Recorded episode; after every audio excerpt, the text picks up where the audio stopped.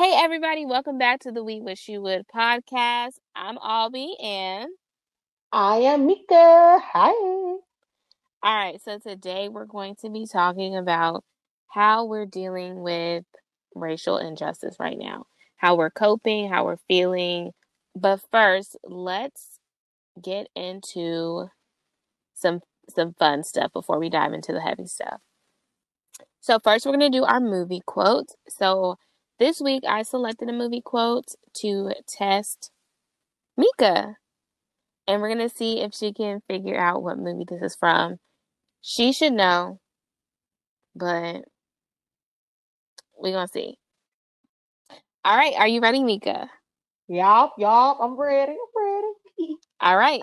Let me do my be- best. Let me see. I got to get my on. All right. This is a very easy one to start off with, too. So just so you know. Ain't nobody coming to see you, Otis. the Temptation. All right. Matter so of fact, it's gonna be David Ruffin and the Temptations. All right. So on the next next part, Mika's gonna. So I'm gonna be her. doing the song of the day, guys.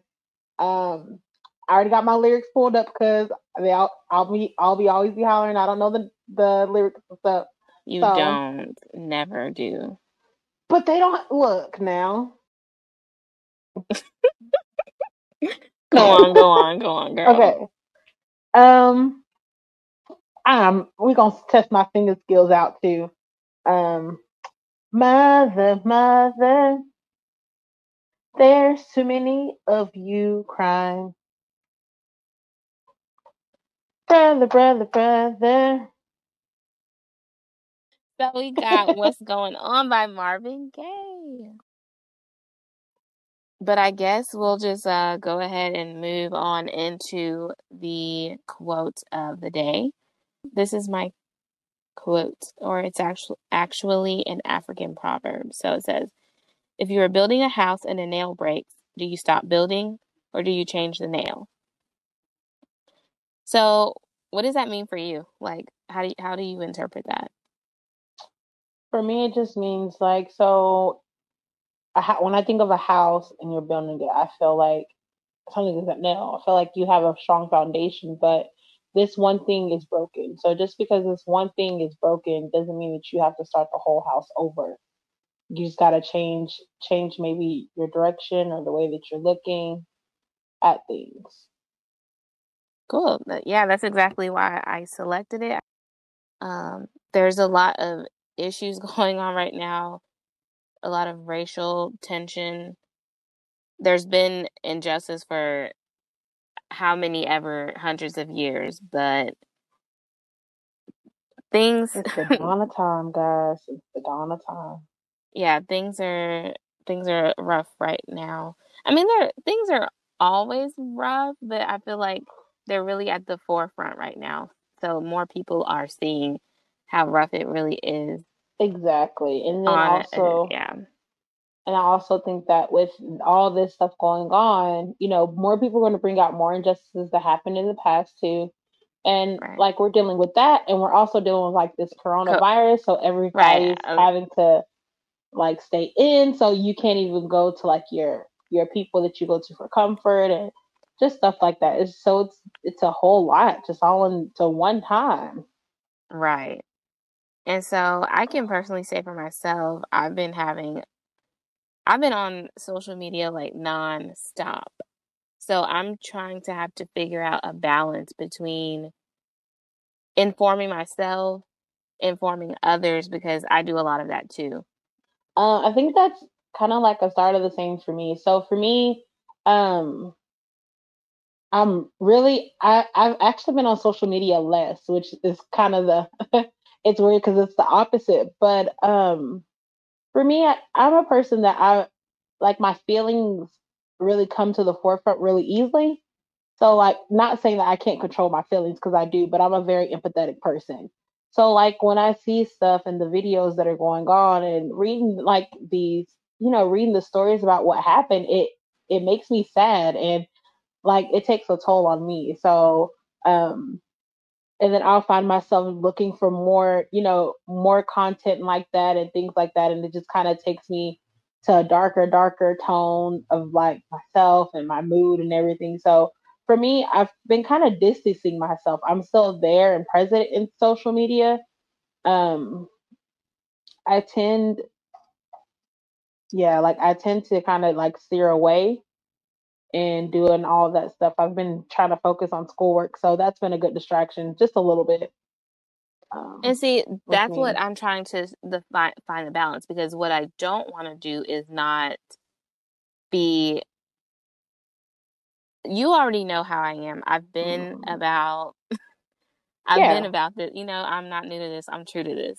Exactly, um, and I mean, and even though like I might be, I might seem like I'm like the goofy and the loud one, and yeah, and all this. This girl right here, she's she's like that quiet one. So like, you know, it's the quiet ones you got to watch because I like I'm super empathetic. I can I'll tell you right now, this is why I don't watch the videos. I I don't watch them anymore.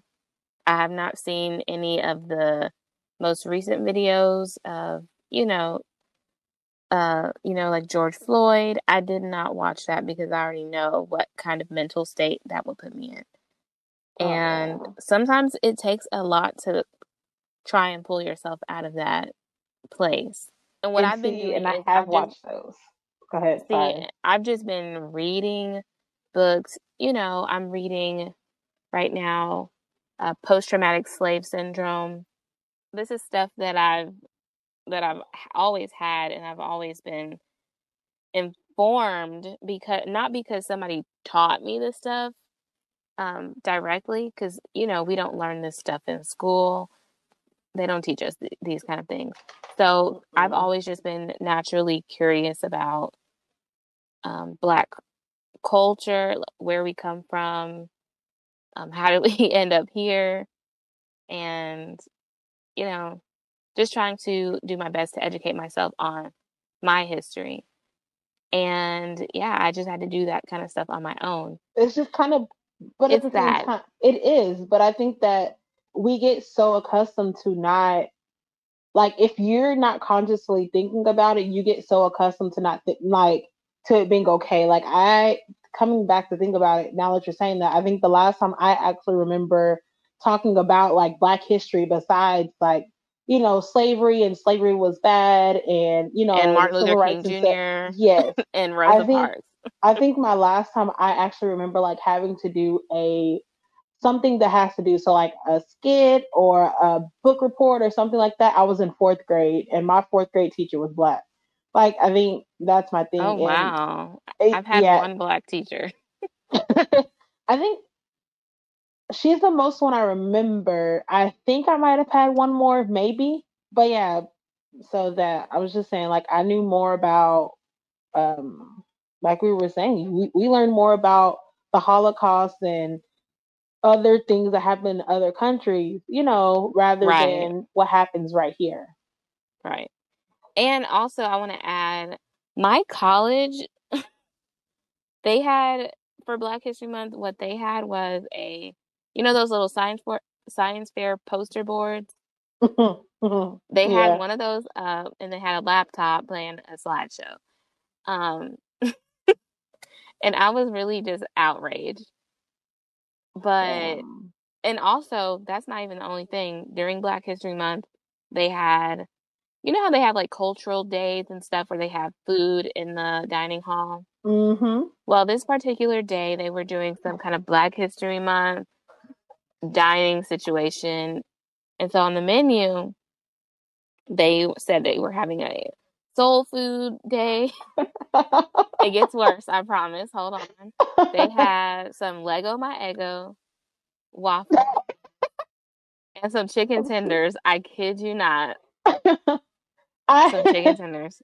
I mean, but you got to look at where you went to school too. I mean, yes, but you also have to look at who they had in the cafeteria serving the food was black people. Oh well, that so somebody that, should have been like, um, uh, uh-uh. uh yeah, some and, you know, you would yeah. think somebody would have been like, "Hey, this is not soul food," and also, I just, I don't know, the whole situation just was wrong.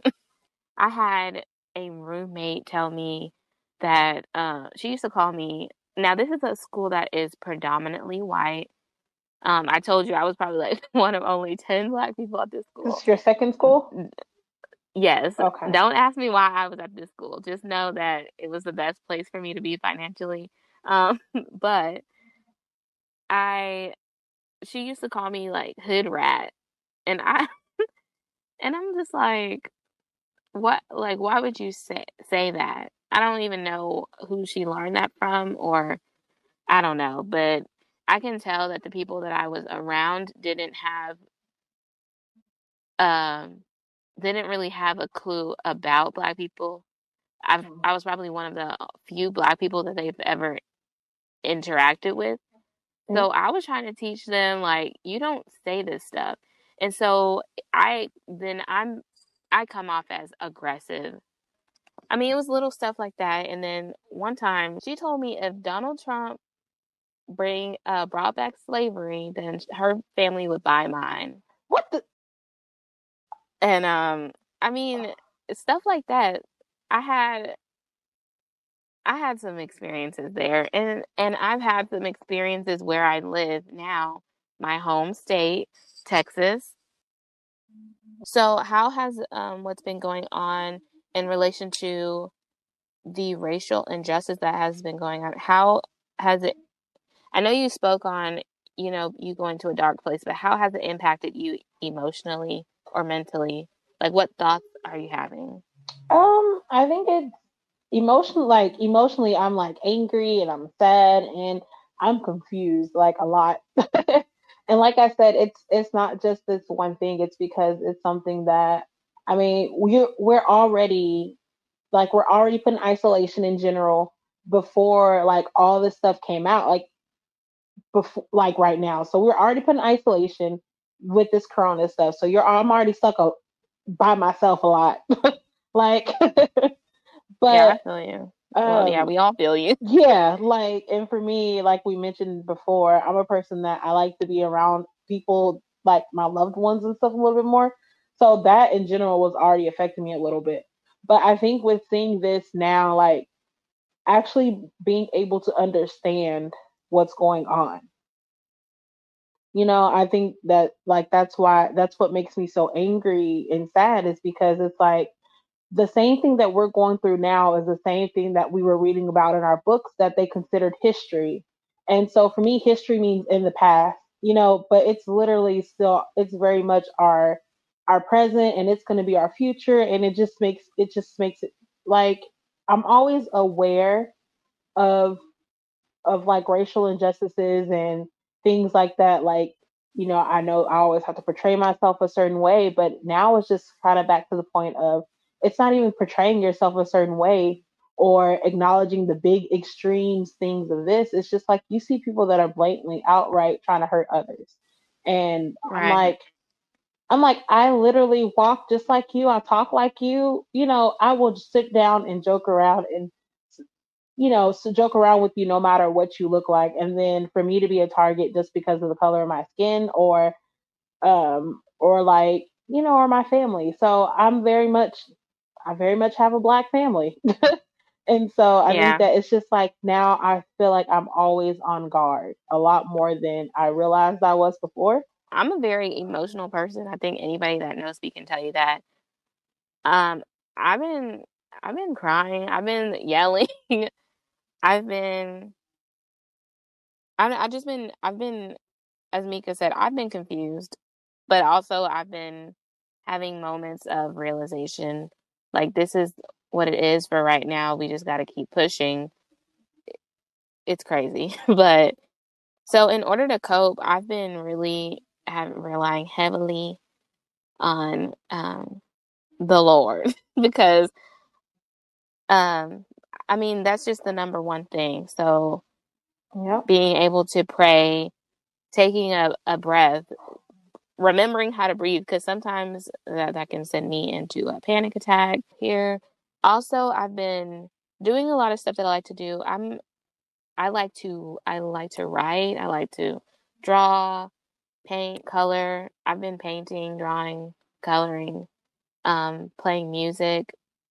I just like to be creative as an outlet to what's going on. Um, what else? I've been reading a lot. Yeah, those are some of the things. Oh, and working out. That's my biggest co- like positive coping yeah, I've been, skills you got. Listen, I mean, I, told, I shared the negative ones too. no, screaming is negative. I scream into a pillow, like. But I don't. What did you mention that was negative? I don't really. I mean, not really negative. I haven't been. I I'm not a binge eater or anything. One thing I do say, like I have the very opposite problem actually. When I'm stressed or when I'm not emotionally stable mm-hmm. or there, I don't have an appetite, so I don't eat. So I can say that that's one thing that I've been struggling with though. Like yeah, one time Corona before this Corona stuff would come, like I would ask, we would go out and be like, "Hey, what do you want to eat?" I don't know. You know, I really haven't eaten today, and it's like seven thirty that night. I'm like, "Well, what did you eat yesterday?" Um, I ate a banana. What? Like, okay, stop. She's being dramatic. No, y'all. I'm not. No, I, I like the fact that, but I think the fact that like you were a um, a psychology major, and then your mom is very big in that stuff too. You learn to to pinpoint what your triggers are, and mm-hmm. like what your um, coping, what your negative copings are. So, like, I will say this: like, you're very disciplined. So, like, so I think that over time you have also like learned to rechannel a lot of that stuff. So honestly, I think a lot of your your negative coping has turned into exercise. Cause I'll call you like um exercising. You were exercising like three times a day at one point when you were um, away at school. Or was it two, two and a half? Whatever. It was a lot, y'all. It was um, just two times a day and a half. See, that was because I was having to deal with all of the negative. Exactly. And so that's the thing. So like you literally like, you know, you were able to put that into something. Um but that can become a problem though. Too much of anything is not good for you. So yeah, just putting that I out there because I sleep a lot more. Like I love my sleep anyway, but I think that I literally sleep because if I'm asleep, if I'm asleep, I don't have to like deal with it we had three questions that we asked and we had some listeners respond. So I'm going to start with the first response. We have a listener from Texas and she says, I have a I have a wide range of thoughts and emotions regarding the many injustices that have plagued black Americans. It's difficult to come to terms with the fact that I was born and raised in a country that was built on a foundation of hate and white supremacy. It's extremely hard for me to love a country that seemingly doesn't love me back. I want to be optimistic about change, but the greatest predictor of future behavior is past behavior. And as all as we all know, America's past is a hot, ugly mess. Trying to process the current tension in our nation has caused me to reflect on some of my own unpleasant experiences as a person of color in this country. I remember how humiliating it was for me as an eighth grader when my honors English teacher decided to embarrass me in front of the entire class. She asked me questions about where my parents worked, were my parents married, did I live in a house or an apartment, and then proceeded to tell me how the other students had a two parent home and that their parents had gone to college and had great paying jobs. She indirectly told me that students like me didn't belong in honors classes. I was one of three black students in the entire class so I knew exactly what she meant. It was definitely one of the worst experiences I've ever had. And it was then that I decided that I wanted to be in regular classes with other students who looked like me. She goes wow. on to say, I've been on an emotional roller coaster since hearing and reading about the death of George Floyd. I can't bring myself to watch the video because it'll only hurt worse. Honestly, I've never been so emotionally unstable, and I feel like I've been violated in the worst way. At times, I'm beyond angry because of all the trauma black blacks have had to endure just for being black. It's unfathomable how people can be so cruel and hateful. I've felt immense pain thinking about all the black lives that have been lost. Martin Luther King Jr., Emmett Till, Trayvon Martin, Michael Brown, Sandra Bland, just to name a few. Sometimes I feel like taking matters into my own hands and seeking revenge, but that wouldn't solve the problem. However, I will seek revenge in the form of speaking out against injustice voting, educating myself and others, and by being the change I want to see in the world. I've been coping by relying heavily on my faith in God and reading His Word. I've also found comfort in deepening my understanding of the historical events that have led up to these unprecedented times. I've learned so much about Black history and all of the contributions we've made to this nation and to the world. Knowing how resilient and strong we are enables me to remain hopeful and to keep fighting for justice. Being able to openly share my feelings with my family and knowing that I'm not alone in the fight for justice has also helped me tremendously. All right, so that was our first response. Our next listener is from Maryland, and she says, I've at times felt disheartened and sad that as a Black person, I'm not viewed as good enough in some people's minds, no matter what I've accomplished in this life. I feel sad that people's hearts are that cold and callous not to have compassion for all human beings, because at the end of the day, we all bleed red blood. I feel proud that people are standing in solidarity for change. I've shed tears and prayed. I've asked God, why has the color of my skin been the judgment of my character? Why is it viewed as a curse by people all around the world? I've traveled to a lot of places and seen how I've been looked at. It's not only here in my country, but globally. I'm an educated black woman with four degrees, served my country, have a great job, excellent credit, own a house, and I'm an upstanding member of society, and I'm still looked at as inferior. I continue to pray and embrace and love the skin I'm in, regardless of how others look at me. I know who I am and whose I am. God is my Father, and He loves me unconditionally. I rest in knowing that, and it gives me peace. All right. I think they both make some valid points. I mean, yeah, I think we've shared the same kind of emotions mm-hmm. frustration, sadness, but also I think at least one of our coping mechanisms is the same. You know, we turn to God. That's, I mean, is that what you do? Yeah, I do. I've been reading the Bible a lot more and praying. Yeah. I will say this. I feel like my personal, like my personal relationship has grown. That brings us to our next segment, our closing, our We Wish You Would moment. We wish you would continue to use your voice. Find positive coping mechanisms. Find someone to uplift. Follow us on IG at we wish you would underscore podcast or email us at we wish you would pod at gmail.com.